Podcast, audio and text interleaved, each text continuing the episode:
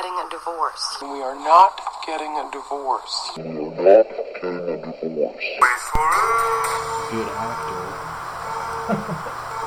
like his movies. Divorce. Welcome to the Super Divorce Supercast. I'm Nick Villars, a vocalist. Bob's coughing. I'm Bender, the drummer. I'm Bob. I play guitar, and I was just choking on something. Coffee. Dig. hmm I was drinking a little too fast because I wasn't sure that we were starting right away, but That's okay. I Now was it's caught off guard, off balance. Well, it gives the intro to the show some flavor. Yeah. Yep. You won't get that every time.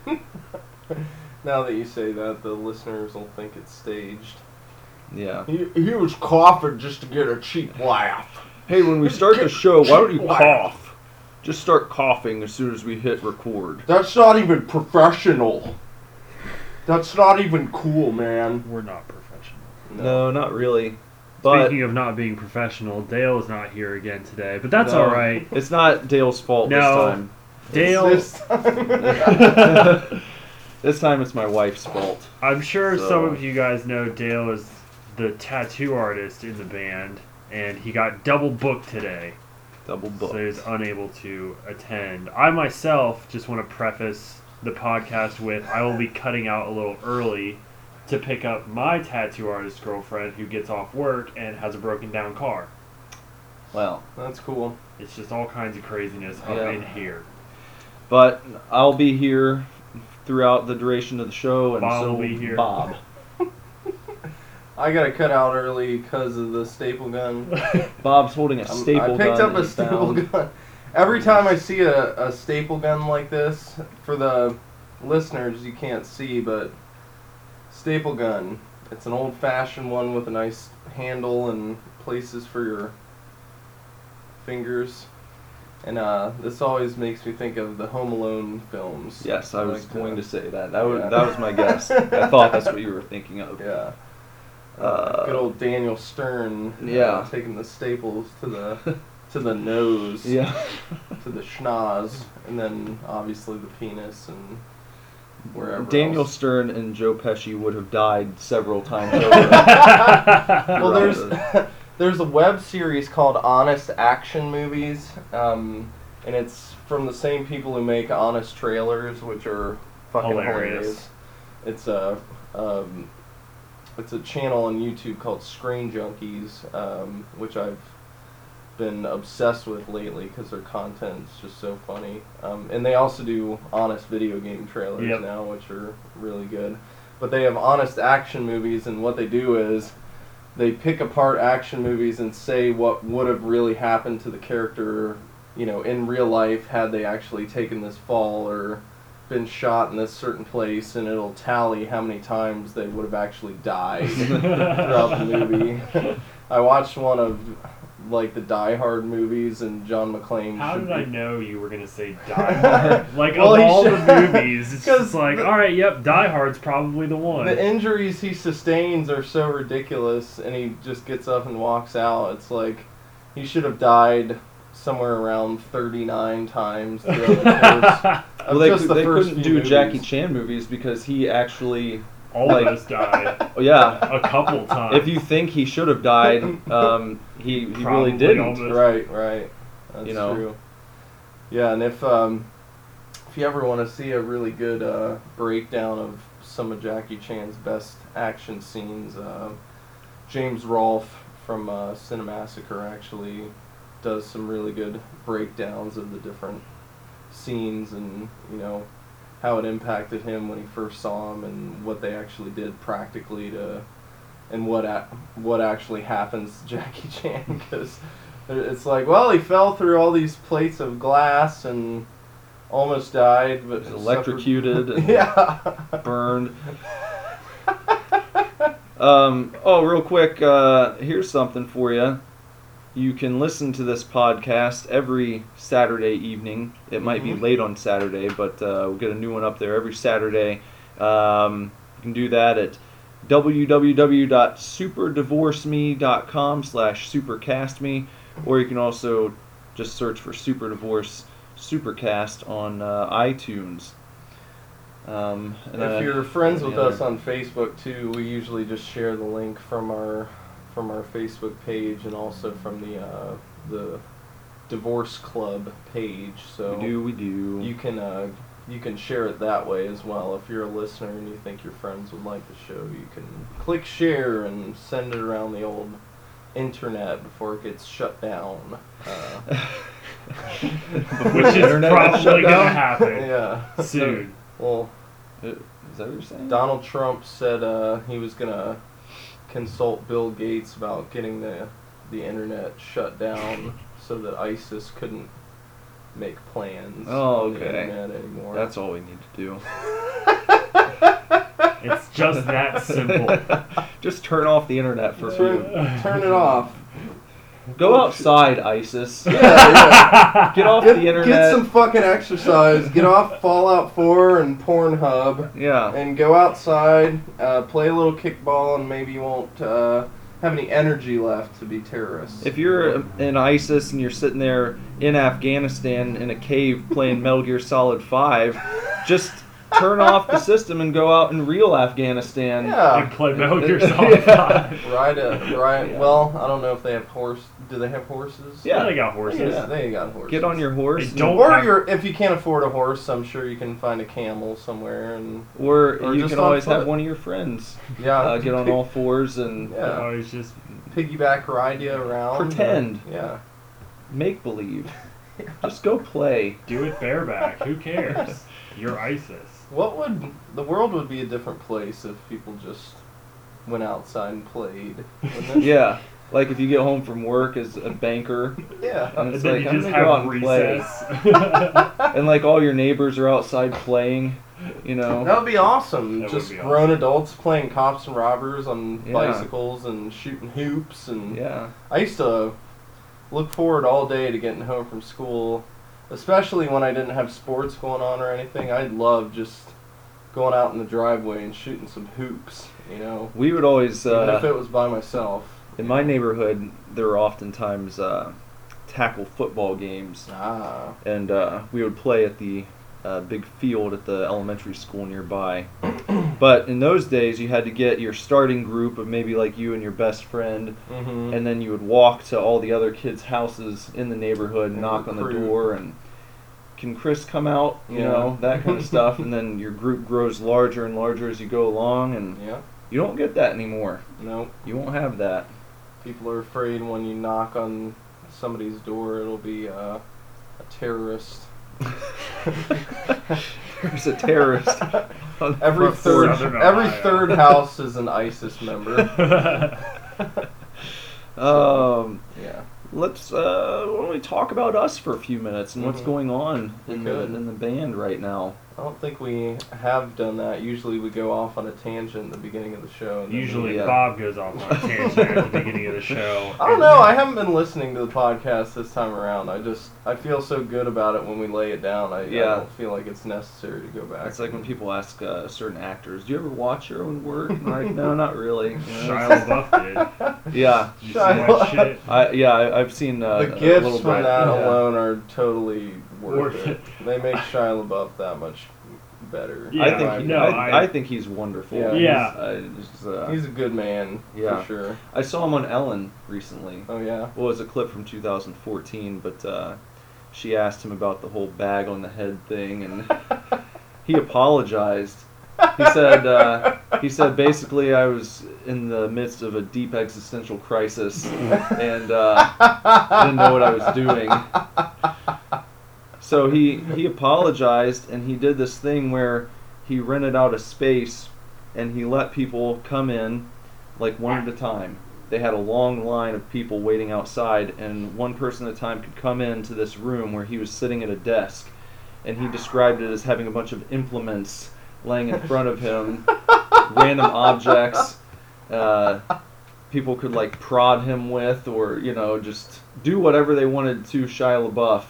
And Yeah. he said he was expecting people to come in and do some nasty things, and he said it was very, uh, it was very um, eye-opening because most people were really nice. And Ah. just came in and uh, said nice things to him, and keep keep your head up, Shia. Yeah. You know. Well, now he's apparently his next thing is like for so long, I don't know, like a week or something. His his like personal email and like his agent's personal email and like even his phone number or something are supposed to be available to the public, so you can just like call and talk to Shia LaBeouf. I remember they did that with Jonah Hill one time, and I, I called him and I, I couldn't get through. It was They- kind of disappointing. they. Uh, I remember Tom Green threatening uh, Glenn Humplik with that. Where like every show he was going to reveal another number from Glenn Humplik's home phone number. Poor Glenn. Oh man, Yeah. got it pretty bad. If you uh, missed out on the Tom Green show, um, I guess I would. I think I was in maybe like seventh or eighth grade when it 1st Mhm. came on, but it was all the rage. Yeah. I think there are so With many kids now who don't know who he is that he could probably come back. Yeah, he- man on the street again. he that type of could. stuff. Go to like a college town, Yeah. um, and a I- lot of people probably wouldn't recognize him. Probably not. He's, you know, we would, but I think he's aged enough, and also, like you said, he's been somewhat out of the spotlight long enough to where that that kind of format would work for him. Yeah. His celebrity hasn't ballooned up over the years or anything. It, it's probably mostly diminished.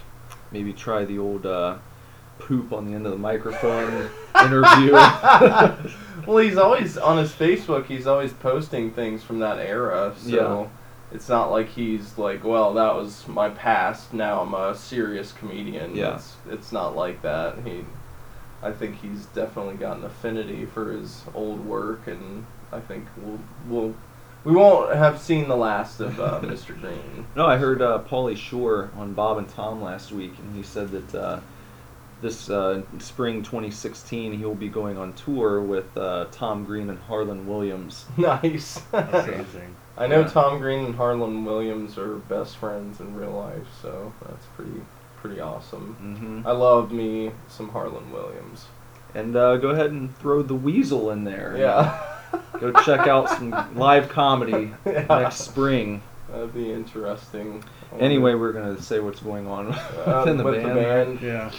Um, what is going on with us? We just booked another show for Oh January 16th. No. No? No go. It's not happening No. anymore? Damn. no, Bummer. they just uh, uh, Drew messaged me Uh, um, yesterday, I believe, and uh, he said that they had spoken with another band they were playing with in Dayton, mm. and they were all drunk, and uh, promised they would let them on that show, and then he Uh, forgot about it. So and that's why he offered it to us. and then I think the other band kind of reminded him of their Uh, offer first, and he was like, "Oh shit!" So Yeah. uh, he said he would rather have us on the bill, but well, hopefully that other band doesn't listen to this podcast Yeah. and hear that. I don't know who it is. Well, I feel like we're we've become pretty decent pals with them. I think it Yeah. was like a one-off show they did, and just palling around a little bit threw that offer out to them. But uh, they are going to get us another show, so Yeah. we'll have one coming. Well, you'll see us soon. Um, other than that, we're uh, we're patiently uh, going through the mixing process of the album, and uh, should have that uh, finished relatively soon. Um, as far as mixing is concerned, then it gets shipped off to be mastered and all that good stuff. So probably early 2016 for the for the album Mhm. release. Uh, And uh, Bender and I uh, got social last evening, and We did get social went last out evening. to uh, we went out to invade downtown Dayton.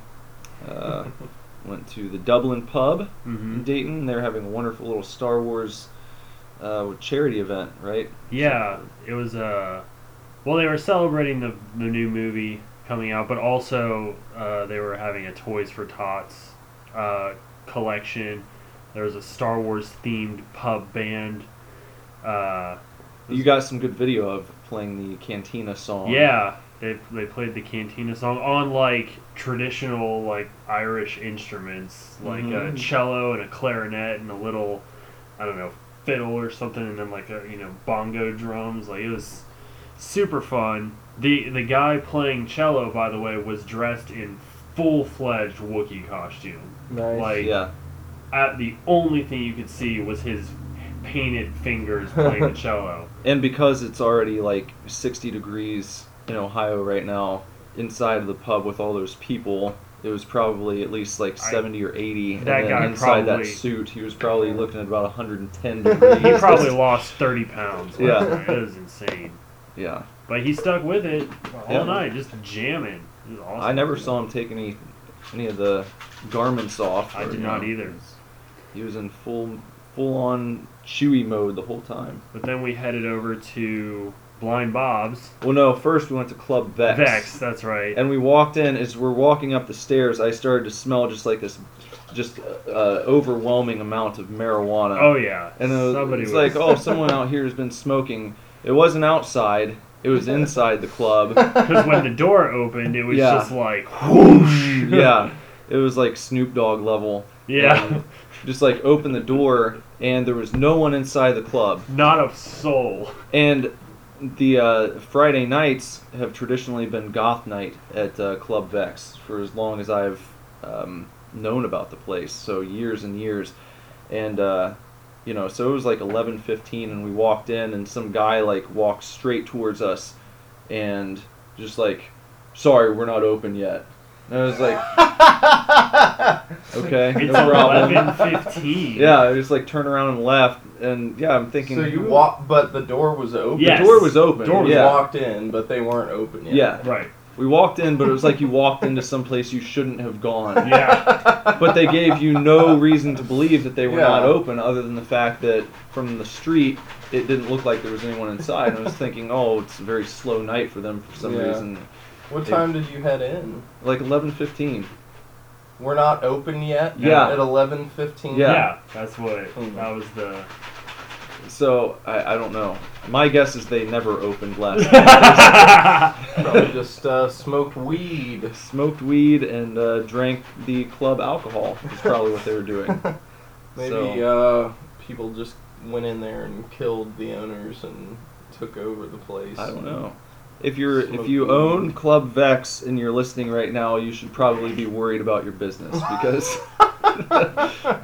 it didn't seem like they had your best interests at heart last Mhm. evening. Um, yeah, but then after that, we walked over to Blind Bob's yeah.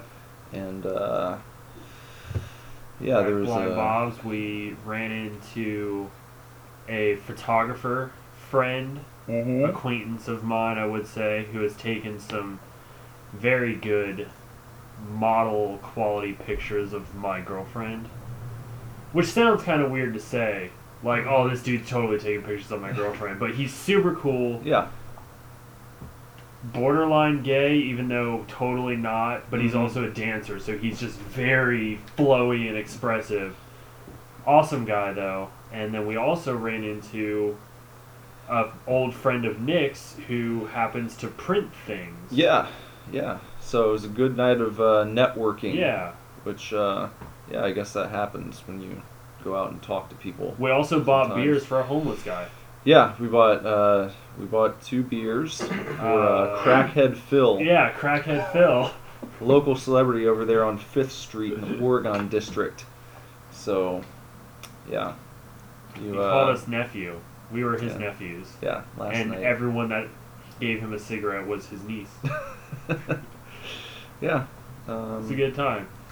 which you might think it's uh, enabling, but I don't think if you would have seen Crackhead Phil, you would know that uh, it doesn't matter at this point. Um, I don't think there's any getting off the streets for him, for that man. Uh, and I don't, and I don't think, uh, and I don't want to like put that in a horrible context. No, or anything. it's just kind of like you know what? Yeah, it's like it's it's it's a very bad situation, but this man is a local celebrity within Yeah. the Oregon district, and people buy him beers and give him cigarettes, and Yeah. you know, uh, you know. Speaking of which. I didn't know the the man. Did you notice the old man sitting at the table directly behind us when we were at the Dublin pub? Yeah, apparently that gentleman is also homeless and has been sort of kind of adopted by the pub and he just sort of wanders in and sits down and just people just buy him beers all night however you know whatever he wants or how sometimes people buy him dinner sometimes people you know Hey, it's it's another way of living. So if you can get by uh, doing that, i, I ain't gonna look down on you whatever. You know. Crackhead That's- phil didn't ask for money he just no, wanted he didn't. beer He asked for beer and cigarettes. yep He was very upfront about what he wanted, and he seemed happy as fuck about it too. yep Mhm. So, there you go. I'm not gonna judge. nope Not gonna judge. if crackhead phil's there again i'll buy him another beer Yep. Make it a tradition. think he would prefer it if you bought him crack? Um, I don't know, but I'm I don't. sh- I don't want to go that route. Yeah, I'm I'm not. not I'm not comfortable buying crack. So you do so- draw the line at some Yeah. point. yeah yeah Yeah. I'm not gonna feed his habits Yeah. Jeez. Well, you give him beer and cigarettes. I mean, you might as well buy him some crack. Well, he can't get in trouble with the uh, authorities for having beer and oh, cigarettes. that's true. You You don't know. want to send him off to the, To the to the clink. slammer. Yeah. like MC Hammer. Eh, Yeah. if your name's Crackhead Phil, Yeah. you do crack. yeah. But I don't think. Maybe I- he did crack though. That's why Um, he ended up on the streets, and now he just wants beer Typically, and cigarettes. when you do crack, you continue to do it well, yeah, until you're dead. I realize this. uh, I've never, I've never uh, met a crackhead, so good on you guys for blazing a new trail into the future. Well, if you'd ever come out with us, you'd probably have met a crackhead too. Maybe you can come out next week. yeah, We'll go and I'm, I'm here now. we'll this come. is not out. it's Saturday night. and Uh, we're doing a podcast. Hey podcast. Kev, uh, you know, sometimes uh, after long day's work, I like to come home and take a nap, and uh, sometimes, uh, you know, sometimes uh, I'm off on Saturday morning, and then I'm off on Sunday too. So, um, you Well, know, you know what though? Kev, we can have a I was- double sleepover. You come I over on was- Friday night and stay the night on Saturday night. I went out last night and then I got home and was up till 3 a.m. You know what time I worked today? six in the morning. 6 a.m. 6 a.m. Well, So, you obviously have no concern for your own well-being yeah. because you look well.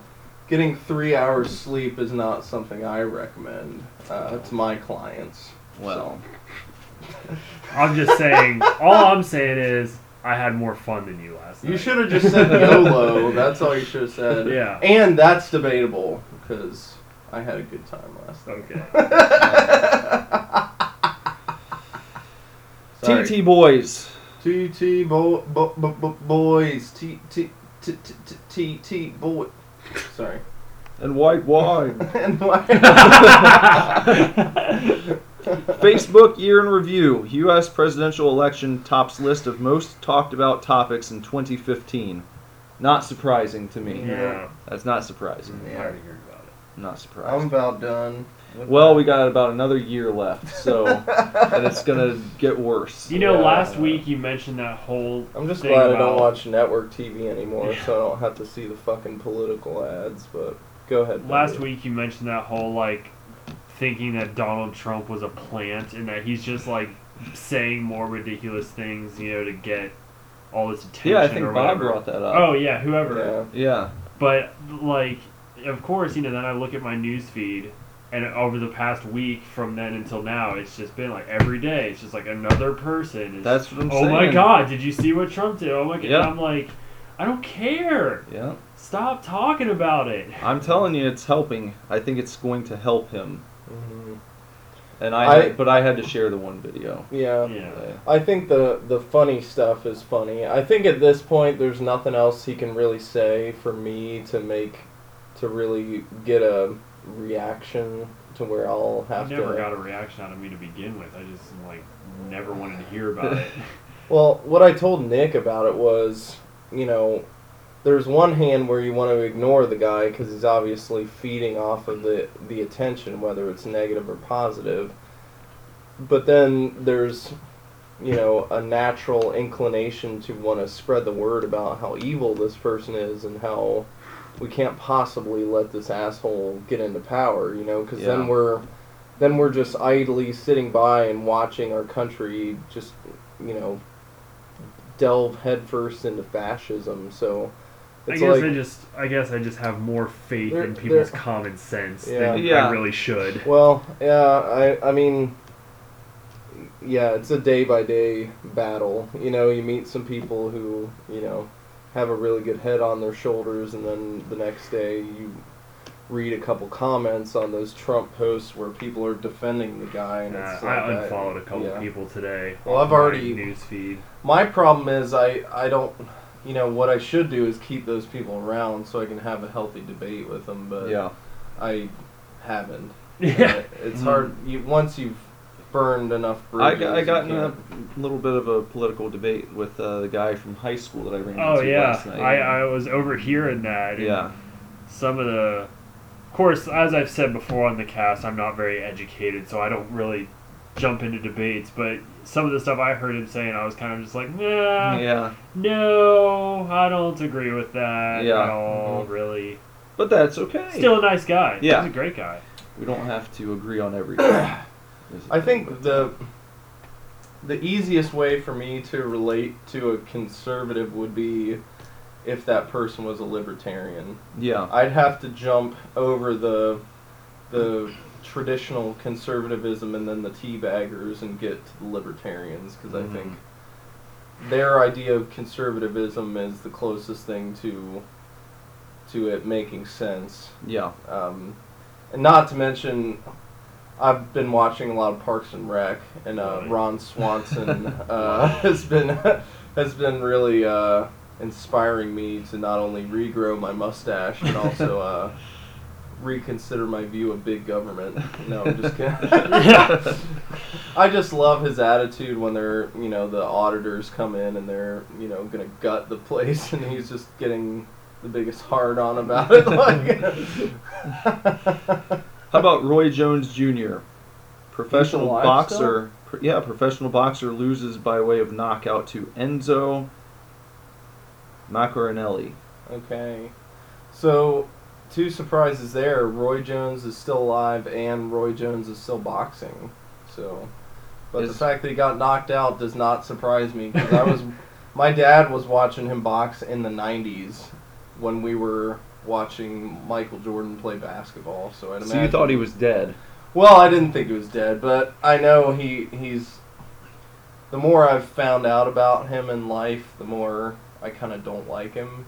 I know he does like dog fighting and all that shit, but he does it out of the country to keep it on the down low and stuff. It's he's not a good person, so uh, I'm glad he got his ass kicked. And uh, anybody who does dog fighting can lick my balls. So actually, they can't unless they don't want to, then they can. Um, The Little Mermaid. Ariel character in live action adaptation will have blonde hair. Actress says. Boo! Now this is we we talked about this once before. Chloe Grace Moretz is supposed to play her, right? You can't dye the fucking girl's hair red. I mean, Yeah, I agree with that. That's it's not that. I mean, it's not like a racial thing. It's like if she's a white girl and she's playing Ariel, easy, easy dye. Just give her red excuse me, hair. Easy dye job. Yeah, it So, seems like an easy fix. Uh, I wonder why they're doing that. Isn't It's an interesting choice. Who- I don't Are know. people- Who fucking cares? Are people It's not like I'm gonna see it. are people prejudiced against redheads? Well, they don't still, have I souls. Uh, I don't believe that. That's that's a myth. Uh, I don't know. The one redhead I dated didn't have a fucking soul. I'll I'll agree with that. How- Wait. Who- I don't know who we're talking you about. don't, because you never met her. Oh, my bad. But she doesn't Okay. have a soul, that's for sure. Well, How how about- about I don't have a soul either, so. But I'm yeah, not but I a like redhead. you. Here's Yeah, a good that's one. Pizza Hut. Woo! Restaurant chain creates degree program at Manchester Metropolitan University. So you can major in Pizza Hut. Well, while I will say that Pizza Hut's not my favorite pizza, of course, uh, It is a good pizza. When was the last time you had pizza? Uh, um, it's been a couple years. I uh, we played a, a little acoustic set at uh, at the wine cellar up the road here, and Mm. uh, that was the day that the dude who booked the show didn't show up to his own show. Oh, and then I was, yeah, Yeah. that was my playing- first show with you Yeah. guys. Yeah. and uh, that night, I was so, so, so hungry. There was nothing to eat anywhere. And this was before I started carrying protein around with me everywhere I went. And they were serving like super thin crust pizza. Oh yeah, like And New I, York uh, style, like big slices. Or, No, just, Just- like just very thin. tiny little personal Ah. pizza. And I remember looking at you guys and being like, if you tell anyone that I fucking ate this, you'll die. But now that it's been a few years, I feel more comfortable about uh, coming clean about that. Not to mention, I am completely. I'm not off the wagon as far as diet is concerned, but I am bulking up big time. So I've been eating pancakes and bread, and Ivy found this pancake mix that's called like uh, it's called Power Cakes Uh huh. has uh, 25 G's of protein per serving, 100% whole grain. Tastes even better than Bisquick, in my opinion. And I'll throw a little maple syrup on there. And gotta that's have maple bold. syrup. Right. But remember, there's And only some so vegan much butter. left. So Oh, use Yeah. it sparingly. yeah. Well, we got the tiniest little maple syrup from Target, Yeah. and the thing said it's only one serving, but it's seriously we've used it like 50 times. I'm like, if you if this was one serving, you're in trouble because it was like 88 grams of sugar and 88 carbohydrates, and but if you get like 15 uses out of it, then you're fine. But uh, Remember to- pancakes, yeah. one of the best. And go light on your maple syrup. Yeah, Uh, you they- don't you don't need a ton of it, you know. No. Uh, And uh, throw a little butter on there, a little grass-fed butter. yeah. Woo! or a little uh, vegan mayonnaise or vegan mayonnaise, vegan oh, butter. Yeah. yeah, you got some mayo. Mayo on your- vegan butter though is is very good. Ivy got some of that, so we got one more TT boy here. Uh, Harrison Ford, actor, responds to Donald Trump's comments about his film Air Force One. yeah, I read that and uh, I know we just talked about not giving Donald Trump any more attention, but it's it's a pretty funny quote. It's just uh, I think Donald Trump said something like, "We need a president who would act like that, you know, to defend the country." And uh, Harrison Ford responded by saying, "It's just a fucking movie." I like, fucking love just Harrison imagine Ford. him saying that in the most deadpan, Yeah. uninterested. It's just a fucking movie. I want Harrison Ford to run for president. Me too.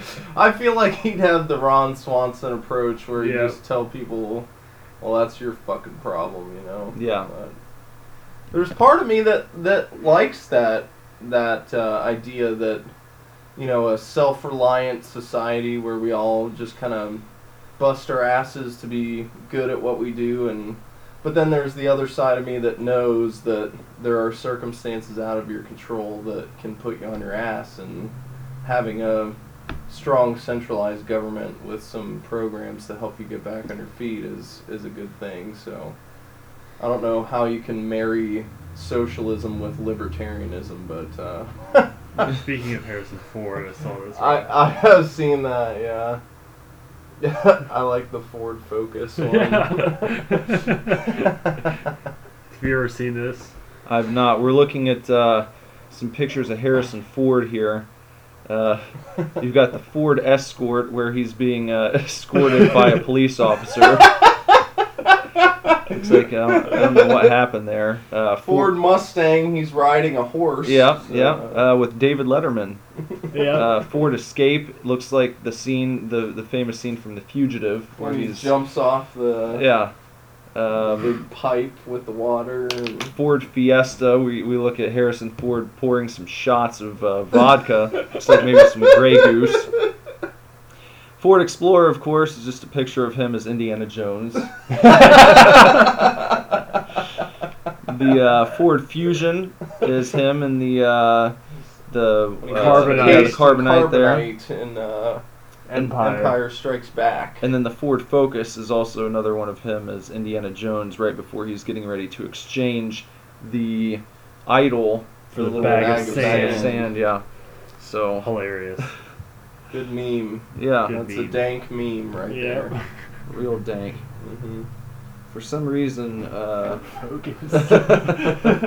Oh man, I told Ivy about this the other day, not to get off in meme territory, but um, there was a Will Smith meme, and it was uh, BMX related.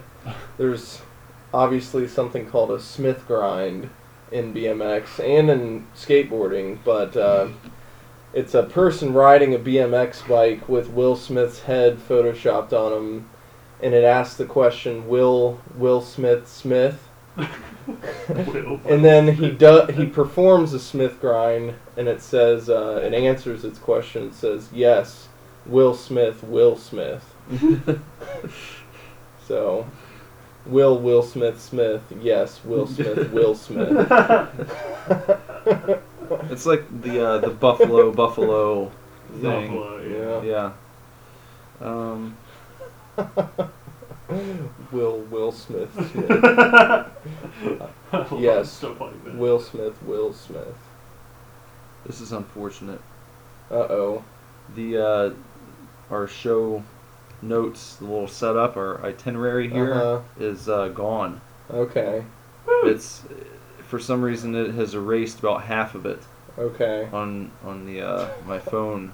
I don't know why Oh, that no. happened. So now we just have to try and remember what we did. Well, next is Super Divorce Don't Know Shit, Yeah. and then it's Comics Corner, then it's movies, Then Video- then wrestling, it's res- video games, video games, then wrestling, then uh, the- back to trending topics for a minute if you feel like it, and then Yeah. sign off. So Why don't we just skip to Yeah. sign off? No, I'm just kidding. see ya. Bender has about 15 minutes left. Yeah. Let's. Oh no, we, the we next forgot about 15 Artist Searchlight. Artist oh, Searchlight. Stroke. Wait, what? Artist Searchlight. Artist Searchlight. That's, that's the only thing we forgot. That's pretty good Yeah. though. Search. I have one in my head, but Who? if you, I was gonna say Circa Survive, but Okay.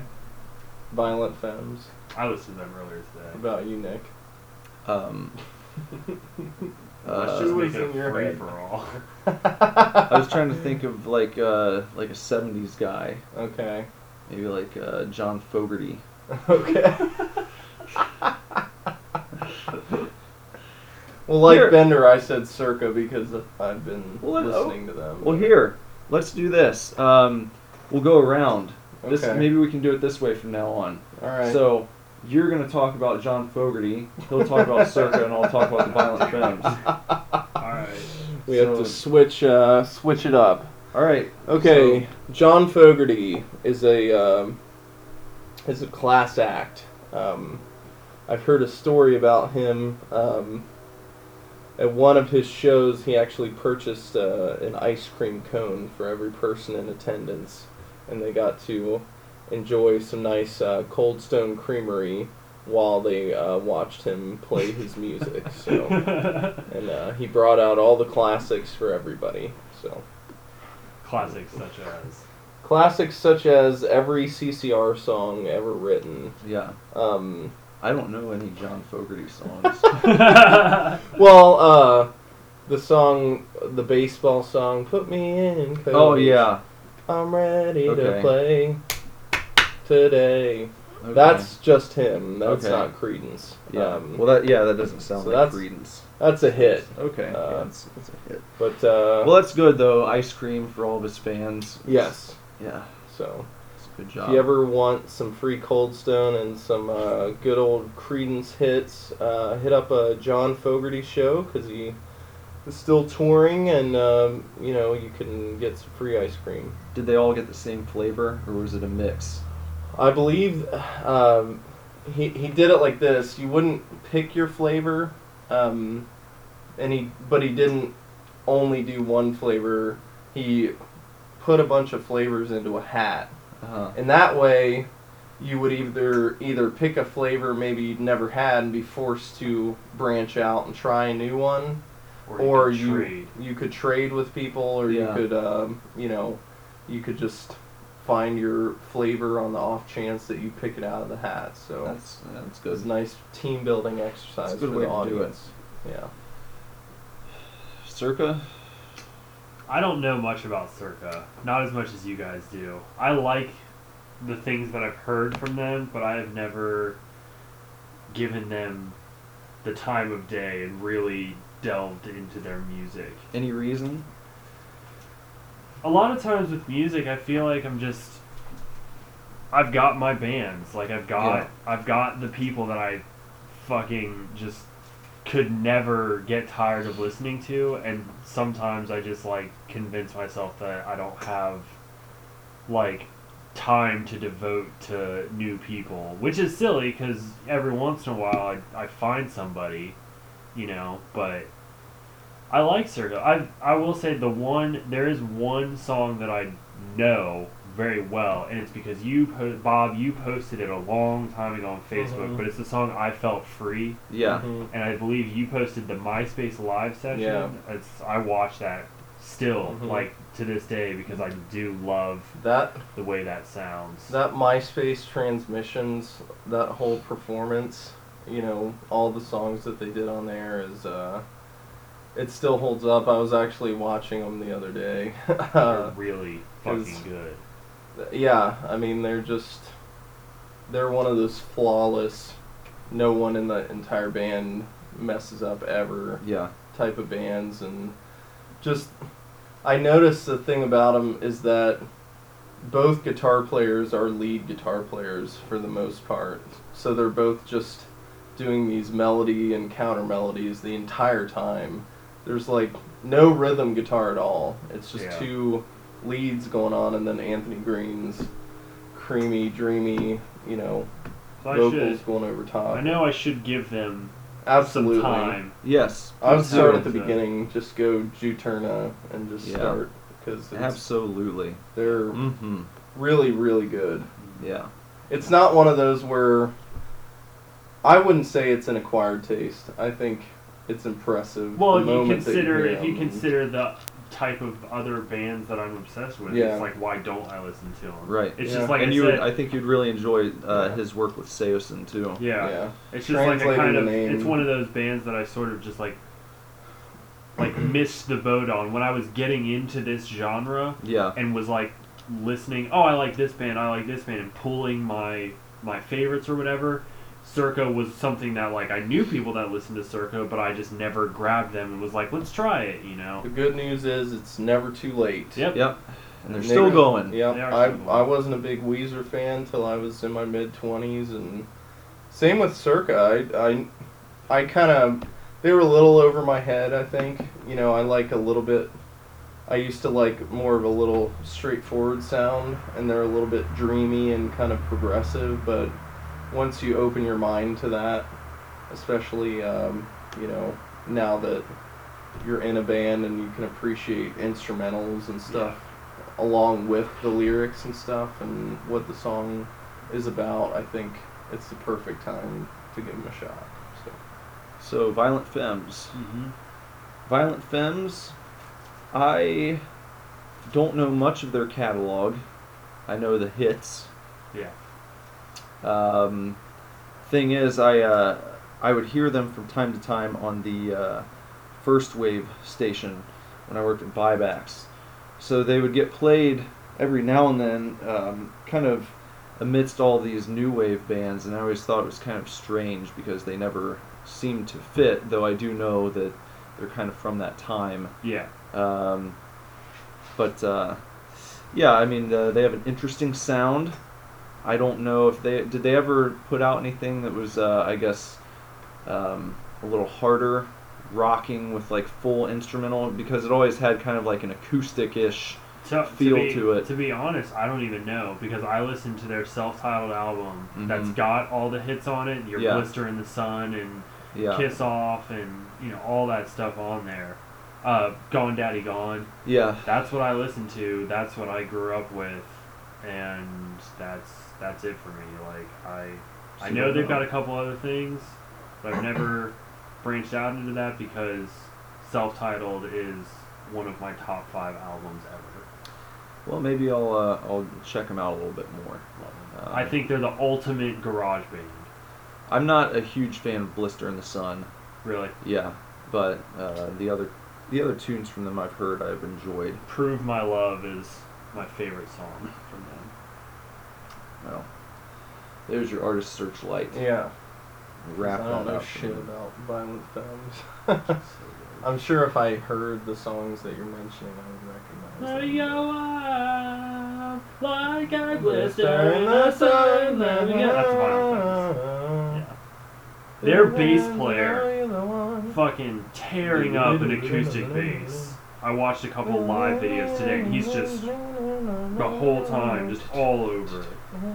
How about I like that song. how about we don't know shit? Super Divorce, don't know shit. About trial opens of Egypt's former agriculture minister accused of taking bribes. this is breaking news. This is uh, this is from today, Oh wow. uh, out of Cairo. Okay. So a little Egyptian Capital of Egypt. Yeah, little Egyptian news. Mhm. So, yeah, this guy. I've sound- heard that the scandal they're calling it Cairo-mania. I'm actually real quick before we jump into this. I think I'm gonna bow out. Okay. I don't. I don't want to because I don't know shit about this and I want to contribute. But Mhm. I gotta bow out, and I look forward to hearing that all the shit you guys don't know about the Chi- about what it, what was it the Cairo-mania. Cairo- Yeah. well, they're already calling the people who follow this story closely Cairo-maniacs. Yeah, and I consider myself a big Cairo-maniac. Oh, me because too. I've been following Yeah. this one See ya. since See the- ya. since I read the headline the other day. I I've, I consider myself on the forefront of of Cairo-mania. Well, so. this, this is very interesting, and the timing, uh, to me, couldn't be worse for the people of Egypt. right. Um, because agriculture, wow, just so important this time of year. Especially, yeah, and especially in a desert nation like that, because you only get so many shots at uh, at your crops because of the uh, the arid uh, landscape. Yeah. Um, everything over there, you know, they don't have the leeway that we do, you know, with our fertile soil and our, you know, uh, uh, state of the art uh, farming equipment. Um, a lot of it over there is is about timing and you know and when the timing's thrown off when this guy's accepted bribes you know Well, it's it's uh you know it's here the thing is um maybe you didn't you didn't read this part of the story. possibly not Um, he wasn't actually accepting the bribes; he was just taking them. taking the bri- okay So there were bribes that were going on between other people and he would and he- swoop in and just take the snatch bribes. the bribes away Yeah, and then he was using all of the bribe money to fund uh, Egypt's agricultural agricultural industry. Sort of Um, like an agricultural robin hood Yeah. okay Yeah. So he's he really had uh, you know the Egyptian people in mind, and he was doing this uh, from a good place. But well, he I'm, just I'm glad to hear about that because the way the media is painting it is that he was accepting bribes yeah. in return for favors. And Well, it's a big like smear but- campaign, right? and right. uh, you know the it doesn't people- surprise me one bit No. that the media would twist that, twist it like that. There's someone But- trying to do something nice for uh, citizens of Cairo. Yeah. Well, the the, uh, the sweet potato shortage uh, of 2014, he, you know, it makes perfect sense that he would try to make up for that. Yeah. So, for every, if they only got a 50% return on their sweet potato crop last year, he wants to double up this year and make sure every child has a couple extra sweet potatoes. and this is bribe money hmm that he's taking. So it's not money that was being put into the system legally. He Right. was he was taking it for uh, a good cause, Yeah. uh, taking it away Black- from a bad cause. Yeah, black market weapons dealers and Yeah. things like that. And he was going to use this. I, I, I actually read his deposition uh, just earlier tonight, and uh, he planned on buying just so many different crops Mhm. that they could introduce into the ecosystem of uh, Egypt. yeah. I think he he had bought uh, just truckfuls of uh, of uh, bean sprouts and Mhm. uh, some sweet corn. They were Which sweet corn. Um, don't traditionally grow well in that arid uh, climate, but I believe he was also going to invest in uh, uh, an extensive irrigation system. Yeah, and I um, think uh, well, his theory was that uh, you know because things don't grow so well in the sand, Mm-hmm. um, that maybe if he just purchased as many seeds as possible, Mm-hmm. they could just dump them into a big hole and uh, cover it back up, and then uh, hire. They were going to actually uh, fly planes over every day to uh, to drop water water. uh, to make it make it seem Miracle like it's Grow. raining. Right. You know, um, they were going to have a fleet of planes that would fly by for about five hours at a time. Yeah. They would continue to drop water, and uh, eventually, you know that something's going to grow. Yeah. Um, If you yeah, if you can't uh, if your climate's not working for you, you change your climate. So, and you and you plant yeah. so many seeds that it's like throwing the old dart at the the dartboard. you right. know, just- Eventually, you're gonna hit something. yeah. Right. Right. Yeah. Yeah. So if you plant, yeah. So if you, um, if you have mathematicians working on the probability of it, you can uh, kind of dial in, um, you know, how many seeds per planted seed are gonna bear uh, food, Yeah. and then you know go from there. So you grossly overbuy, Yeah. and then end up with a crop that's halfway decent at the end of the season. And if you you plant billions of seeds Mm-hmm. and uh, billions of different types of crops, then uh, you know at the end of a year you dig Yeah. that that hole up and you're going to have a treasure trove of foods and Right. uh, fruits and veggies that the people of Egypt are going to be able to. He was going to give it away Word, sort of word has market. it that the uh, the number of seeds planted actually outnumbers the uh, grains of sand in the entire desert. and stars in the universe. Right. Uh, so it's Which is, uh, you know, there's outcries from other nations around the globe about, hey, why don't you share some of that with us? And, Yeah. um, you know, this man's a he's a nationalist. He he really wanted to make Egypt the number one um, agricul- agricultural center of Mhm. the world. And um, there's a lot of dissent around not only the Middle East, but you know, countries all over the world Mhm. why would you waste all these seeds if you're only going to get back, you know, a small amount? Um, but uh, he he was steadfast in his plan. He stayed the course, and um, he got um, he got pinched. So and now it's not going to happen. now, yep, they dug up all those seeds, and actually, since they were in the ground already, instead of redistributing them among you know the countries that had them to begin with, they actually have to uh, throw them all in an incinerator and just Yeah. get rid of them Yeah. because once the seeds have been in the dirt, you can't resell them. Well, yeah, they're dirty now. Yeah, No one wants those, so they have to get rid of them. And the best thing to do is just to set them on fire and yep, uh, burn them up and burn them up, that- and they're gonna use that uh, ash, leftover ash, to uh, make uh, Egyptian cigars. I Yeah. if you heard about that, but uh, it's uh, it's a new system they're trying out, and Yeah. uh, so maybe when the next uh, Egyptian cigar that you smoke Mhm. might be made of the failed fruits right. of uh, Egypt's agricultural minister. fruits, vegetables, legumes. I mean, Yeah. pretty much anything you can think of. Um, So it's a, it was a modern day Robin Hood gone wrong. gone wrong, and now we are everyone's paying the price for it. And in a, a, a wicked twist of fate, the people that he was actually taking the bribes from um, have all been allowed to go free. Yeah, So and I've heard that they've all invested in the uh, burgeoning uh, cigar industry. So really, they're just gonna end up getting all their money back ten to a hundredfold. I Yeah. mean, these people are just the rich get richer. You know, Yeah. that's that's easy come, easy go. So so uh, maybe if you're thinking about trying these new Egyptian ash cigars, uh, just give that a moment of thought before you Mhm. start smoking it because this is it's basically blood money Yeah. that you're uh, Yeah. you're engaging in. Yep. So So yeah, and the next time somebody tells you about blood diamonds, just come back, come right back at them and tell them you know about the uh, blood ash cigars Yep. from uh, Egypt.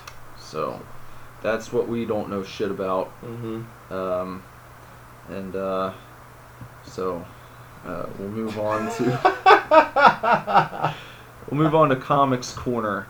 It's uh, a bummer that Bender's not here because he said that he was just catching up on some Star Wars comics Okay. from Marvel, and I will do my best to relay what he had said about them. Okay.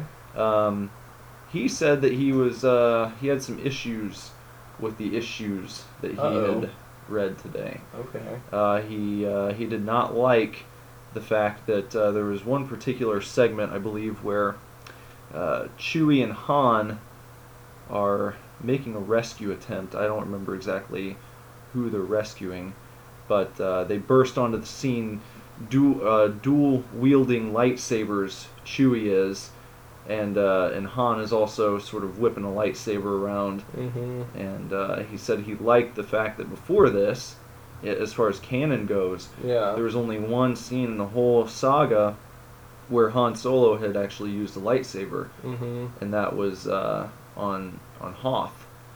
To uh, right to cut open the the uh, tauntaun Yeah. to put Luke inside it and keep him alive. yeah, and he Um, thought that uh, this new scene that they added in, which is canon now, Mm-hmm. um, kind of diminished the special nature of that particular scene where Right. you see him use it for the one and only time. Yeah. and uh, now that's not the case anymore. Well. So there's kind of kind of a little complaint there. Yeah. Um, I, I wonder what the circumstances are of the story that forced him to have to use a lightsaber. yeah, I, don't hope it was in a somewhat utilitarian way, yeah, not like, hey, we're just gonna try out some lightsabers Yeah. today, Chewie. I've always wanted Like, to do this. Wouldn't it be cool? There's no access to any blasters, and it's all they have. you Yeah. know. I, you know, uh, not being as as diehard of a Star Wars fan as Bender, I I can accept that, just because it's it's not in the movie. You know, even though it's considered canon, the the comics are never going to be on the same level pop culture wise as the films are. So. I guess he also mentioned uh, Luke returning to Tatooine hmm and getting in a little skirmish with Boba Fett, Okay. and he I I don't think he was a big fan of that. So uh, that's another yeah. another minor little nitpick. Yeah. I suppose. But I, I can't say I don't again I don't know the exact circumstances that led up to that right.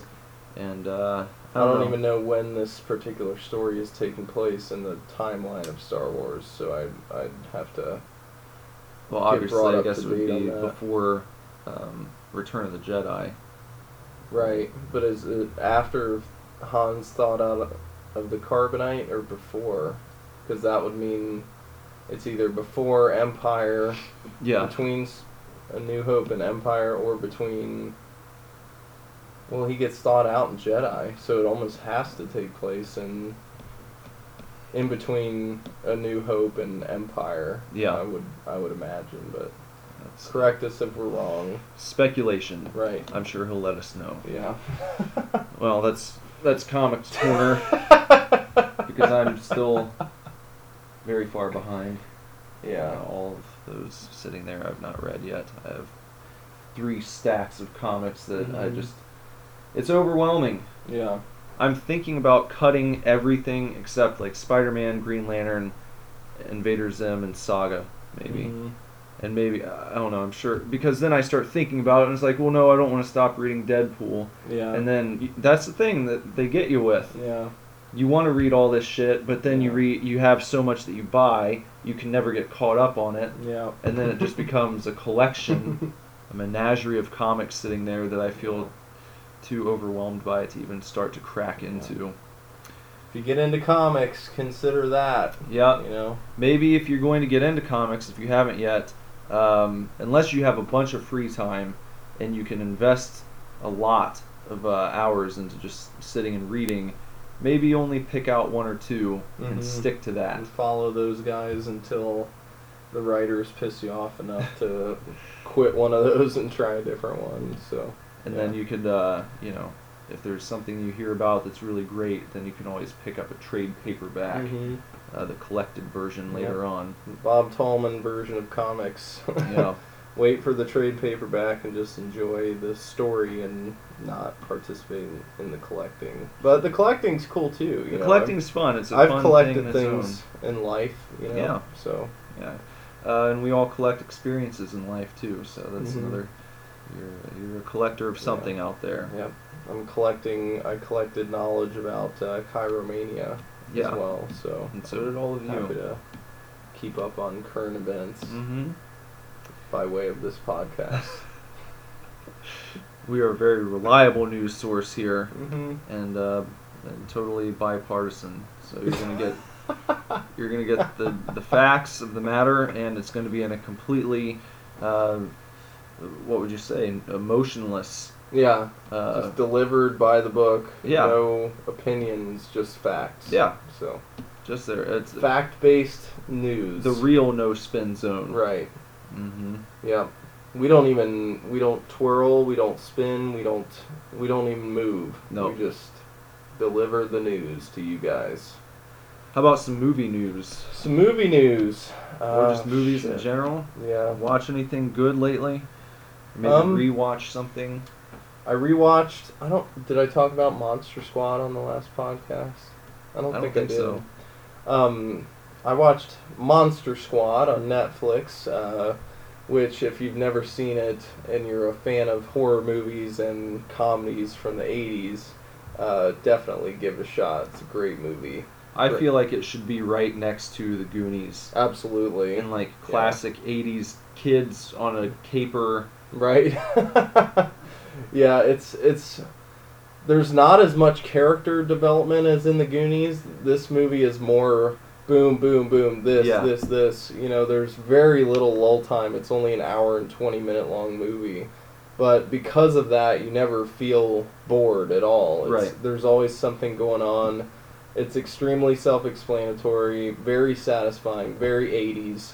Tons of cheesy music you know the monsters look great practical effects are there you know it's it's got all the check marks of a of a classic 80s movie and it straddles that line between is it for kids is Yeah. it for adults it's It's, it's, for- PG-13 so but they're the kids in the movie are you know between probably 10 and 15 Well, the little uh, girl's probably like five. right yeah You know?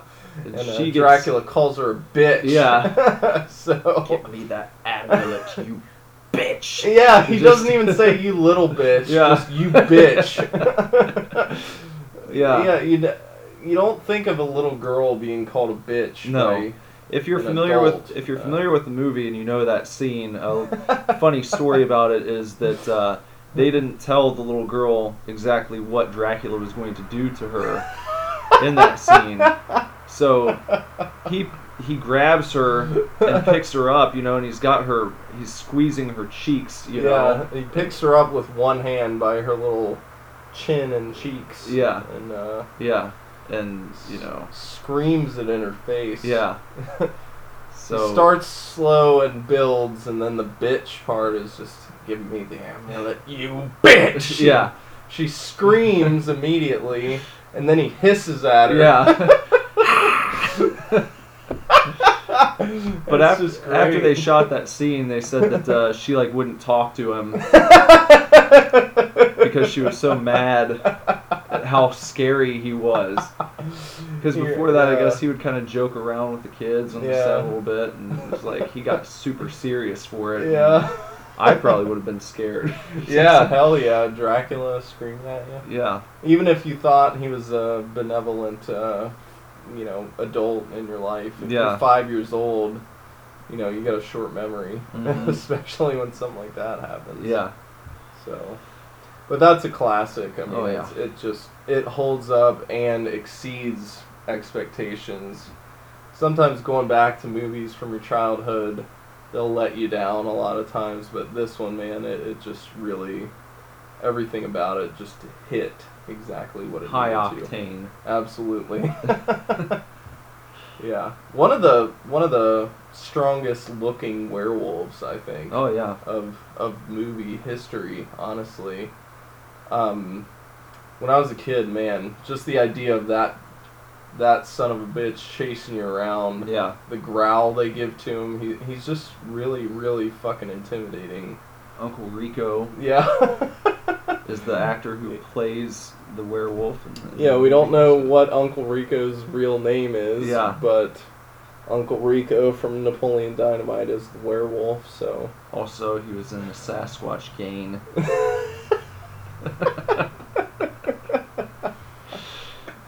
That guy's a good actor. I, I hope he uh, uh, comes upon more work in Yeah. his life because he's uh, he's a he's a treat to watch. Yeah. Yeah, So there's uh, he takes that Lawrence Talbot thing to the extreme. Yeah. I mean, yeah. I turned into a werewolf. Um, of course, we have uh, Star Wars coming out. yeah, you, you don't really even No. It's hard to. At this point, it's less than a week away. Everything that's. Everything's come out as far as trailers and stuff. All the theories are out there, and I'm I'm just ready to see the movie. There's. I read uh, George Lucas has seen the movie. hmm I don't know if you saw this uh, this bit of news, but he watched it and said that he thought the fans are going to love it. Yeah. He said, "I liked it. I Yeah. think the fans are going to love it." Okay. so I think it's the movie that they they all want. hmm Um, he's not bitter, but Yeah. he did say that uh, this process is going to be very difficult for him. Yeah. He said it's like getting a divorce, and uh, you know that they wanted him to be more active in the creation of the film, Right. but he said no. He was like, Wow. "This is." He's like, "I know J.J. Abrams has a vision for this film, and if. I get involved, it's going to meddle in, in what he's trying to create. So Yeah. I'd rather just completely step back and have nothing to do with it Yeah. than kind of get involved and then mess up whatever they're trying to do on Yeah. their own, which I think is pretty noble and cool of yeah. him. And I'm sure it's passing tough. the torch to a young filmmaker with a hot hand. Yeah, I and mean, and even if he was disinterested in the franchise before a little bit, I'm yeah. sure now it's as big as it's ever been. Yeah. Bigger, it has to be. Absolutely. You know, it's huge. And uh, so it'd probably be tough to see it reaching this peak just after you stepped aside and it's what you yeah, created. It's like you know? Larry David leaving Seinfeld. Yeah. And then seeing their last few seasons be just as good, if not better, than Right. when they had him. Yeah. So, and to the people who are saying, well, now that George Lucas isn't involved, it's just fan fiction. Mm-hmm. Yeah. Get get over it. Yeah. franchises like that are the creator will always be revered and um, you know he's he's the creator it's it's his brainchild but that he created something that's bigger than him Yeah. and uh, we accepted all the extended universe stuff that he wasn't involved in so i mean you know knowing that he liked the film and basically gave it his blessing and everything and said the fans are going to love it Yeah. um, I think that's a that's a good sign. Yeah. So um, it would be nice to have had him involved in a perfect world, but I I totally understand what he means. You know, because he his creative mind he would want to nitpick every little thing and change things here and there, and you know that could could have just turned it into a mess. Yeah. You know, too Yeah. many too many cooks uh, situation. yeah. It, I think it would have uh, ended up feeling like a patchwork hmm as opposed to this is Right. the new vision for Star Wars Yeah. from J.J. Abrams. You And I- know, and I heard that he basically handed over his ideas for the final three films, Mhm. and you know the word was that they just threw it all out and said, "Fuck that, we're gonna do something else." But what really happened is they they kind of took his ideas and built off of them. Yeah. So it's a collaborative thing. I think originally the character, the main characters, were going to be a lot younger. Uh huh. Um, but I'm glad that they went the route that they did. Yeah.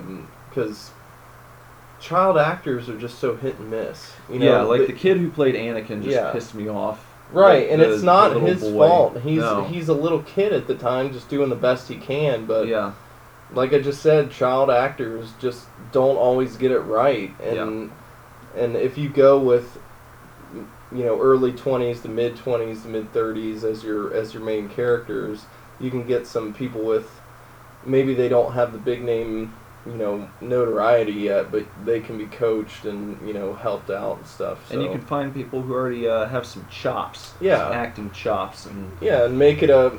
And I, the other thing I've I've taken in about this is that it's now, it's such a collaborative effort. You know, you have the best visual effects people, the best, you know, cinematographers, the best this.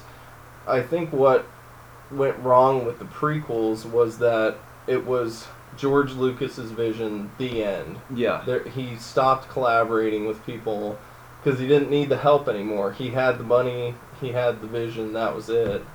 But you know, uh, sometimes collaborating makes it a stronger project. Yeah. You know, so um, the fact that they are sticking true to the original vision and adding to the mythos and going for, I I think it's going to be a it's going to be hard to live up to the expectations, but I honestly think it will. I think Really. it'll. I think it'll surpass what Yeah. people are imagining. It's going to Yeah. be.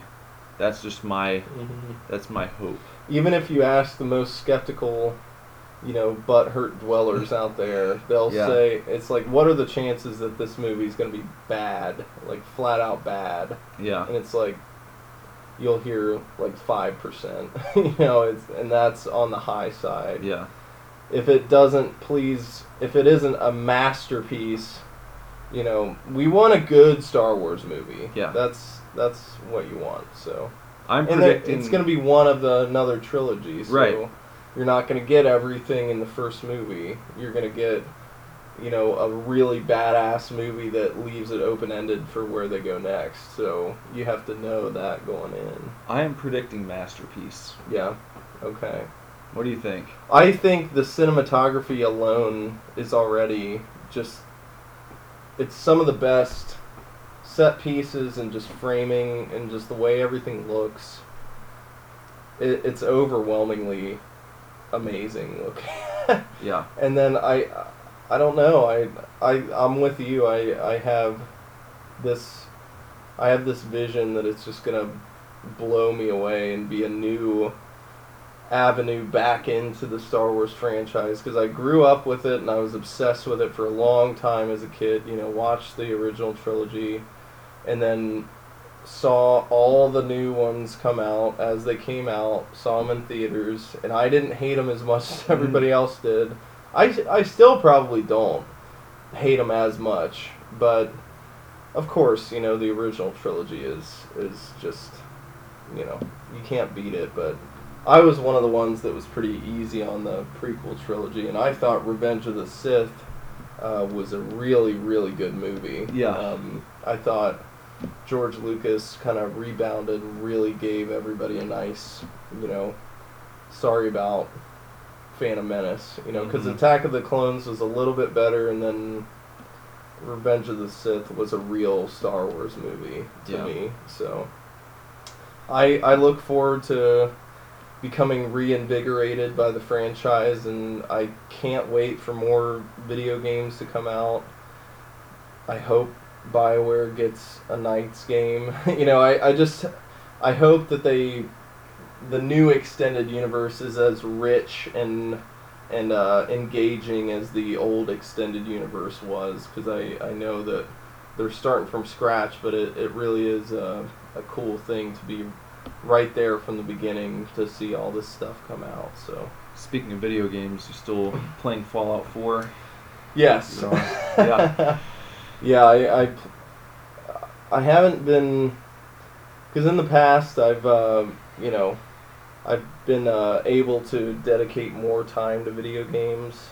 Um, so now when I get a good chunk of time, it's like okay, it's Fallout 4 time because it's just a it's one of those all-encompassing experiences that demands your full attention for hours and hours. And it just it's one of those games where the more you play it the more you realize holy shit you know i'm never going to be able to do all this. Yeah. but that's what's cool about it is taking on the challenge and just going okay let's do this. Let's get some shit done. And you know go going through your list of quests and just the more you get into the main story the more interesting it gets but then there's um, it creates this internal struggle where it's like well i have all these side missions i want i really want to level up and get some more caps and more weapons before i go off and blow my wad on the main story. So there's this constant struggle between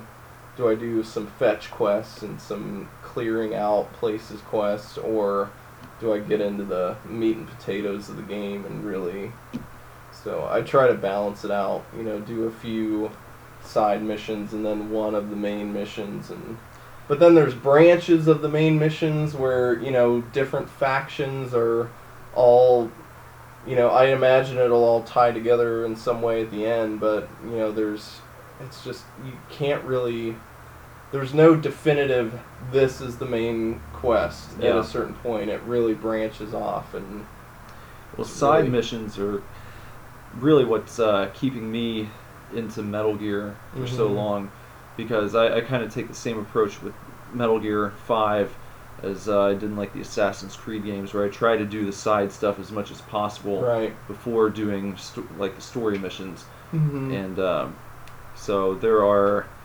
157 side ops as they call them, and I've done 70 so far okay and it'll it'll let you do um, like a certain amount of side ops, and then you won't have any more available, and then you'll have to do some story stuff. Okay. So I always take it up until I have none left, and then and then I'll do the story, and then after that story mission, more side ops open up, okay and that's kind of how I play. And then I'll, it's also good because, like you said, you can uh, continue leveling up and yeah you know getting nifty little gadgets that you can create, and you know kind of makes the game uh, tilt in your favor mm-hmm. a little bit uh, when you get these cool upgrades and such. yeah So And I don't I- know. Some people, well, real quick, just what bothered me working at GameStop is you'd hear people come in and they're they're talking about like uh, I remember after the uh, the latest Batman game that came out when I worked there was I guess uh, probably origins Yeah, it would have been Origins. And you had people coming in like several days after they had gotten the game and Mhm. just traded in. I beat this. This Yeah. game's too short. It's like I know you just went right through like Straight the main story, the main quest and that was it. yeah but they put all this stuff in the game so that you can have this, you know, kind of go at your own pace approach. yeah You don't have to beat it in five hours. no You know. You- not to mention i think developers have caught on to that bullshit yeah. and with metal gear what you just explained is a cool way to get people to play the side missions and then having the side missions affect the success of the main quest Yeah. like they did that perfectly with mass effect Yeah. it's like if you're gonna blow through the main quest you're gonna fucking pay for it Yeah. if you're not gonna do side missions and and uh, strengthen up your team and everything, then you're in for a rude awakening at the end of the game. So. You had your galactic readiness. right. well, that and then in the second game when you have to do your loyalty missions and Yeah. everything. So, not to spoil anything, but get out there and do your side missions in Mass Effect because Yeah. if you don't, you're if you haven't played it, that's that's the way you get the good outcome is to really canvas everything and that's the way it should be played it's uh, you know they the side missions are just as rich in content and just as engaging as the main quest most of the time so And I feel like if you're invested in the character you're playing, like, uh, you know, sometimes, you know, the side missions, if you had a, a certain view of it, you could be like, oh, I'm sick of doing this stuff. Mhm. Or you could be like, man, you know, I've, I've done a lot of these kind of like, uh, retrieve this guy or Yeah. take out this target type of thing. But Mhm. um, if you're really role playing, so to speak, yeah you can imagine this is what you'd have to do to Yeah. build up your base, you know, and get crew and you know build your team. And So- if they made a movie about that character, this would be the the stuff that they're talking about. Like, remember that time we were in Bosnia Yeah. and we did this? It's Yeah. like it's the backstory. It's the you know it, it does have its place. So Yeah. don't don't skimp on your side missions. And a lot of games are are doing away with a main quest at all and just having the whole thing just be open options. Do Yeah. whatever you want, and here's a bunch of missions. So. Mhm. Um, it may be overwhelming at times, but you know that when you buy Fallout 4, you know what you're in for. Mhm. So yeah, I wouldn't I wouldn't blast through the main quest straight to the end. I mean, and I I know people who are playing it. For instance, my sister, and she texted me the other day. She's like, "Have you done the mission for this guy yet?" And I'm like, "I'm still doing, you know." I'm still clearing out settlements for my factions and you know doing the little quests to build me up and get my get my companions to like me and stuff. I haven't really delved fully into the main quest yet and I just now started getting a little bit into it a little bit more but um, and man when you start doing it it really opens it up and you get more side quests piled on because you meet more que- more characters on the way on your on the main quest and it's just it's wild. It's it's um, different than any other it's definitely the without even having finished it easily the best fallout game i've ever played. And the most engaging bethesda game i've played since elder scrolls oblivion i'm i'm that invested in the characters and the storyline and i How's saw it- your friend jason um, well our friend jason post about getting um, one of his companions to idolize him was a huge accomplishment in that game and it you really do. You even though it's not quite as much as mass effect where everybody i mean it's like a family by the end it is. You you do care about your companions and stuff and what they think of you so how's the music? um, a lot of people bitched that the music was recycled from earlier Fallout games. Um, as far as what plays on your Pip-Boy and stuff when you tune into the radio stations, Yeah, but the actual in-game music that plays is phenomenal. Especially the title screen music. It's absolutely it just you turn the game on and it sucks you in and gets you ready to to jump into the the fucking wasteland, man. It's awesome. real quick, this will lead into the next topic pretty well, actually. Uh, I, I saw someone post earlier today um, a picture of a create a character from WWE 2K14, Yeah. and uh, it was Kane, but he was wearing like a Santa robe. and they called him Candy Cane. Yeah. yeah, I saw that. Candy Cane. Candy Cane. Mm-hmm. Put him right up there with Concessions Kane. I wish they would bring back Concessions Kane. They should have stuck with that for a while. Yeah, yeah. That was awesome. Because they, I mean, you can't go any lower than corporate Kane, So, No. I mean, if you're gonna basically soil that character, you might as well go the most, go the goofiest route you can and Yeah. just degrade him that much Just carrying more. around popcorn and sodas. and- they could actually have him walk the arena Yeah. selling, you know, and then every now and then you just see him like in the background. Concessions Kane, he's made quite a few sales tonight. Got him carrying around some cotton candy. So. Uh, wrestling.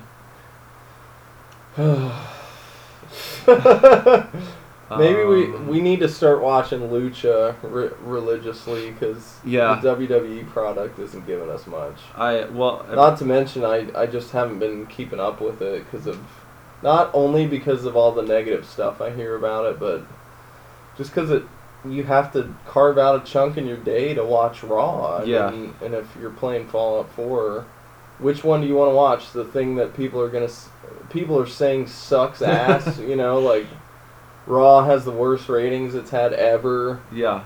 because it sucks, or should I play Fallout on a 50 inch 4K TV? Yeah. I'm gonna go with Fallout, so that's why I've been kind of missing out on the wrestling boat a little bit. But uh, I know NXT has a has a pay per view coming up, Yeah, um, Um, takeover. so I I will take that in. I know it's it's gonna be in London, right? Yeah, So that'll be cool. You know, I might I'll definitely catch up on NXT before I watch it just to make sure. I know that they got Balor and um, Samoa Joe in a pretty hostile, heated feud. yes, Um, I wouldn't say they've turned Joe heel per se. They just made him into kind of a a one track, you know, I want the title and I'm willing to do anything to get it kind Right. of deal. Sort of like a, a Kevin Owens kind of heel turn. yeah, So it'll be cool to see those guys clash and then you know, I think NXT has the strongest tag team division in the world right now. So oh yeah, any tag team matches that come on, I'm gonna watch in NXT. It's just every single fucking tag team is good.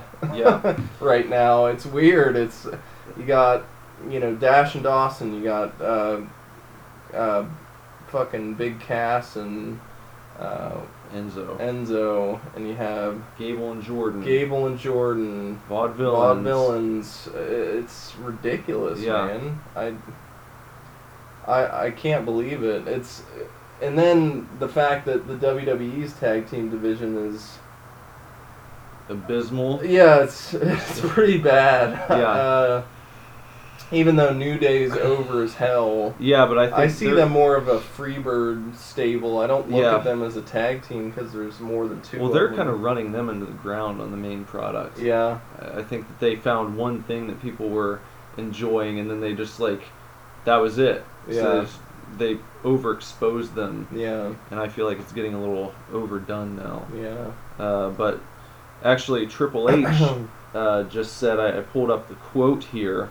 Um, he said, "We just have to become more disciplined and more creative with how we do things and how we operate the shows. We've had some unfortunate situations with injuries and everything else. It's on us to be more creative and come up with a better format and a better show." hmm Uh, he also said we hear people's frustrations and in a lot of ways feel the same. It's fixing it and trying to fix it. It is what it is.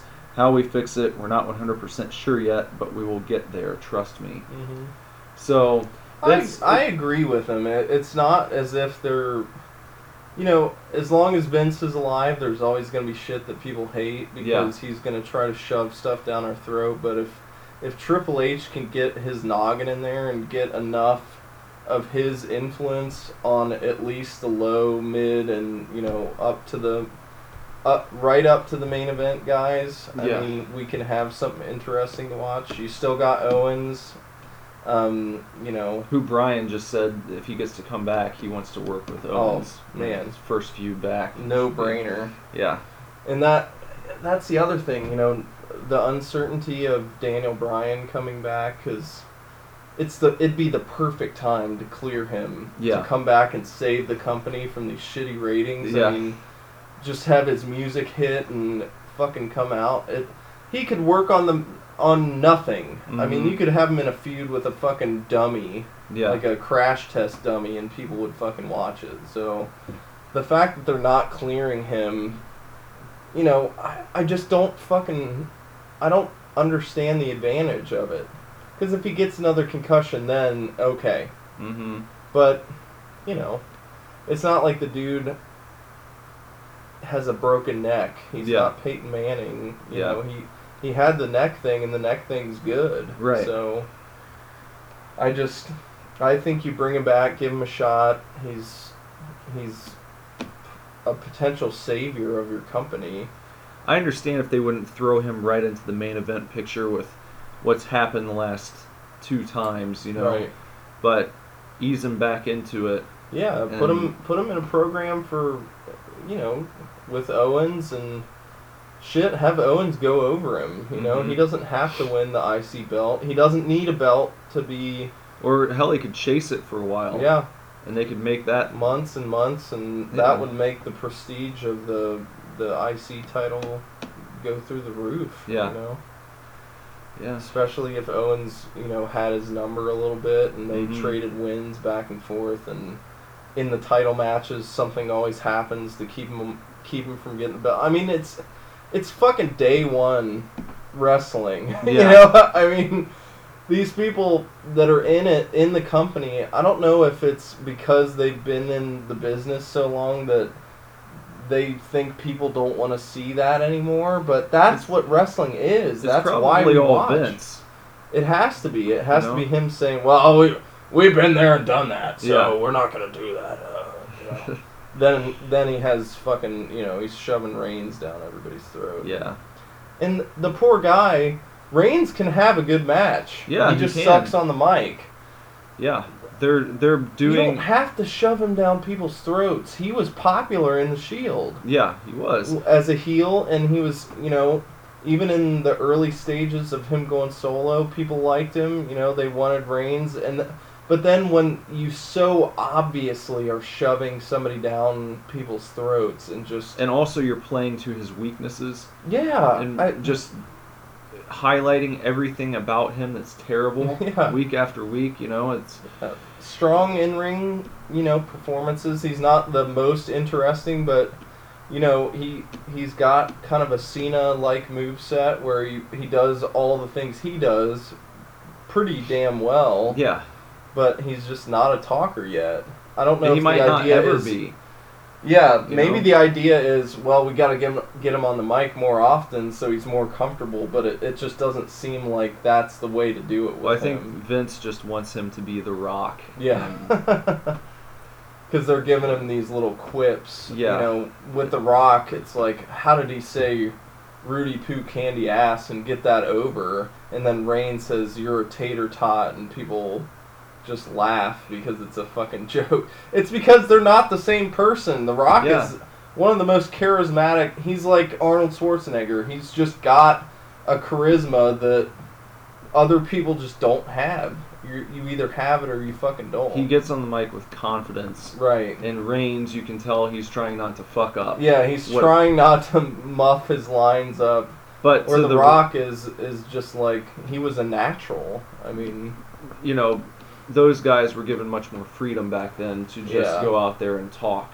They weren't, I don't think, trying to remember lines. Everything that Reigns says, almost everything anyone says now, you can tell it was rehearsed. yeah. It was like, here's your script for tonight, Yep. and it's just all rigid, and it Yeah. sucks. They gotta let guys.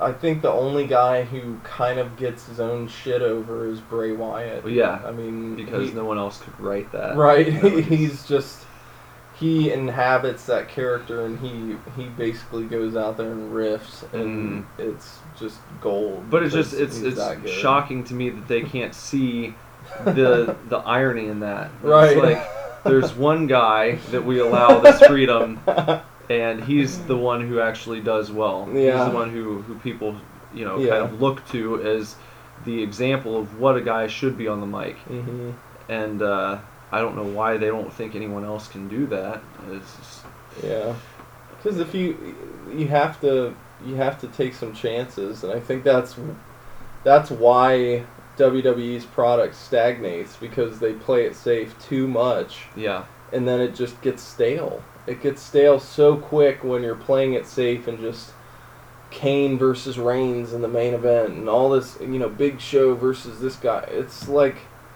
you gotta here comes bringing the big guy. It's Yeah. Ryback. Yeah. No one gives a shit. You have to. I mean, Triple H knows better than anybody, and I Yeah. think it's there's probably a lot of stuff between him and Vince that people don't know about because you know he knows the business from the inside, hmm but then Vince is Vince, so you're. the dude is he owns the company and he's not known for being very collaborative. Yeah. Yeah. Well, uh, let's see. What else do we have here? Is that about it? did movies, video games. We did comic books, wrestling. TT I Boys. think it. Yeah, I think Searchlight. time to come back to to TT Boys again for Oh. a little rapid fire TT Boys. All right, let's rapid fire. Here. Down a couple, but going strong here. Let's see here. Pull up our trending topics. How do you think CM Punk is feeling about all this shit? He, I just read that he said he would not come back to the WWE if they offered him fifty million dollars, and I believe him. I believe him too. But there were a bunch of butthurt dickheads on Squared Circle, you know, who were like, uh, or no, I'm sorry, it was not Squared Circle. I read this on the Yes Wrestling group that I'm a part of on Okay. Facebook, and um, you know, a bunch of these dumbasses were like. Oh well, everyone's got a price, and he's bullshitting, and all this other stuff. And it's like, no, I think that you seriously don't get how much he disliked being there yeah. and that it, well then someone makes the point well he, he just you know guys get away from the business and they come back because they miss the business they miss wrestling and i'm thinking if he really missed wrestling he would just go back to ring of honor, Ring of Honor and do a few shows there Yep. um, And we might also- still see that. I we mean, might yeah after his UFC run, I mean, who knows how long that's going to last? And if he takes a couple bad losses, yeah you can't imagine he's going to stick with it and just keep fighting and getting his ass kicked. So he seems like a guy who probably doesn't go out and blow his money on like gold plated cars right. Uh, i'm sure that he probably has a home the size that he needs yeah. um, and that he's Good comic collection. Yeah. Good uh, video game collection. Probably a nice TV. yeah Xbox One, PS4, you know, all the amenities, but beyond that, I don't see him driving the pimp my ride cars and expensive going to clubs and buying $500 bottles of champagne for everybody in the whole place. He's just not an extravagant human being. He's a simple guy. So he's probably saved his money well. right, like Probably. Carson Palmer. Yeah, yeah. Probably invests well, Yeah. and I really think that if Ultimate Fighting didn't work out, Yep, he would uh, he would just kick back, Yep. enjoy Blackhawks games. Yep, and uh, I know he loves writing for Marvel and Yeah. stuff. He's doing So it's not like he has Drax. no income source. You know, he can get other work, Not to mention all the money he's already made. Yeah. I mean, and that if he wanted to go and wrestle somewhere, anyone would have him. right. S- eh, And it- so there's no reason for him to go back to the shit show that is No. WWE unless If it was for the love of the game, he would go back for Ring of Honor. Yeah. He wouldn't go back to the WWE. That's or if they, fact. Eh, maybe if Vince died, Maybe then he maybe if Vince it. passed away, I I see him making amends with Triple H and coming back, but yeah, Vince is just.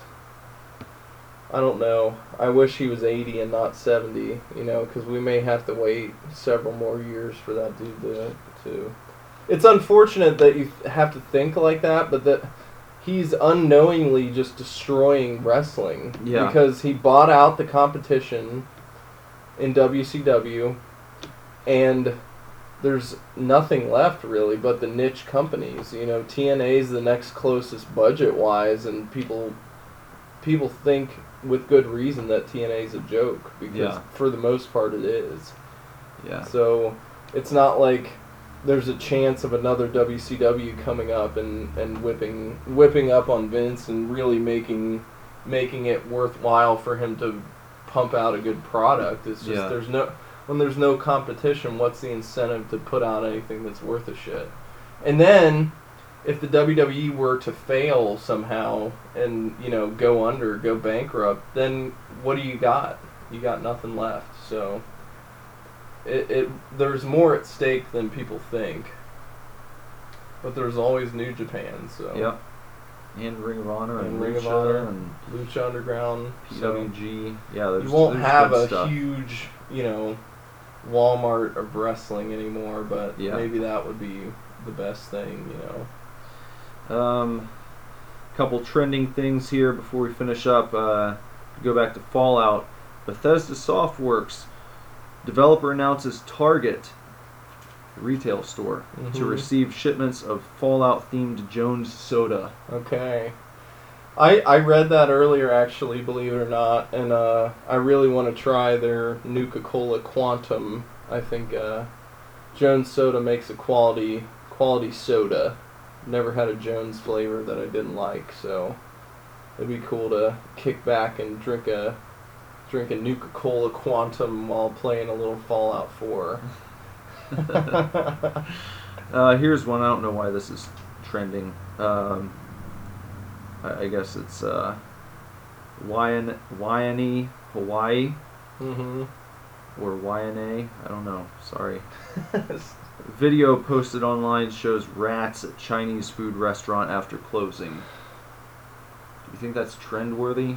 I don't know. I don't think so. I mean, Wouldn't you just want to like report them to the local? yeah, that's something you'd see on like Channel 5 News. You know, rats found at local restaurant. Not something that'd be trending worldwide. There's a social rat in this restaurant. Man, this is gonna go viral.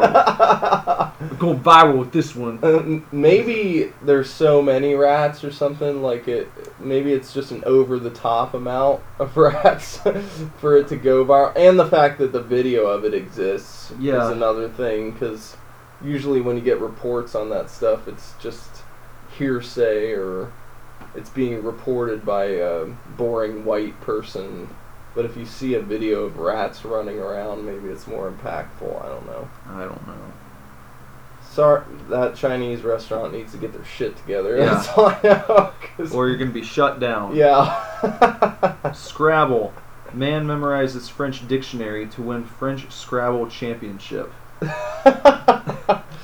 well, I hope it was worth it. I hope the prize money made it worth his while to sit around and memorize a French dictionary. What do you think you get for that? I think it's a hundred thousand. Maybe a hundo thou. I don't know. That's being pretty generous. I'm thinking maybe 50. Maybe fifty thousand. 50k. Yeah. Win the French Scrabble Championships. If you're talking World Scrabble Championships, but I don't know, you know. All right, we'll close out with this one. Pontchartrain Expressway. Christmas trees given to homeless living under New Orleans Highway.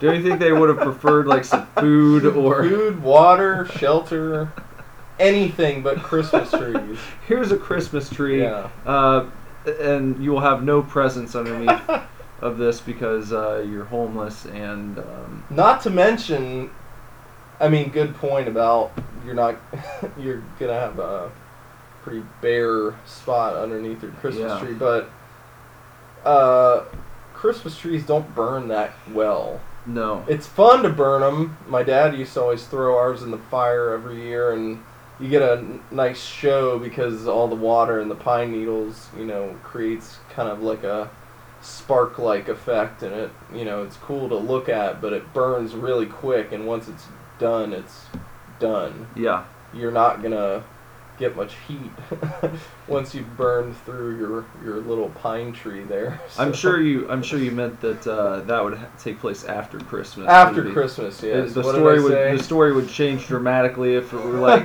my dad uh, about Used five to- days before Christmas used Just to throw the tree in the fireplace and burn it up. all the ornaments and lights. yeah, attached. everything attached to it. Yeah, you don't to. Yeah, but uh, That that makes me think of you know missionaries who go to go to third world countries and give out Bibles instead of food. And Yeah. Stuff. I mean, it, it's maybe they hope that by putting Christmas trees underneath the expressway, that people will feel compelled to go and leave gifts for them on uh, Christmas Eve. And I don't know. I really don't understand. that's not uh, how being homeless works. Is there- Are they plugged in? Do they have a generator, or is it just like Maybe- pine trees? Here's what it is. It's a it's a it's a cover up. It's a flim flam. Uh huh. Uh, what they're really doing is get, getting rid of a bunch of unwanted trees that no one wants to buy. Well, yeah, all the, And the trees left over them- at the lot. Yeah, they're just throwing them under the bridge where the They're homeless people even. They didn't even stand them up right. No. There's just a pile of Christmas Yeah. trees. Dump truck backs in, Yeah. Yeah. and just dumps a shitload of trees right on your home there, on the homeless people. on the homeless, like right on top of them. trying to crawl out Yeah. of pine needles and they're getting cut. Right. This is just a way of sugarcoating it. yeah.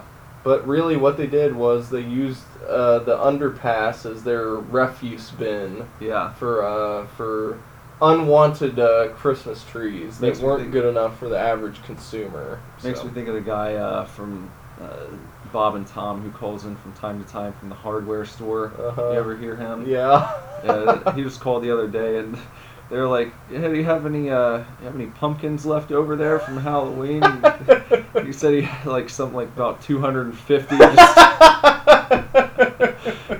has a fine selection of Christmas trees from like holiday 2005. yeah, Yeah. that's unfortunate. yeah, Stop treating the homeless people like that. yeah, Because, yeah, I mean, there's some survival things you can do with pine needles, but you can't really.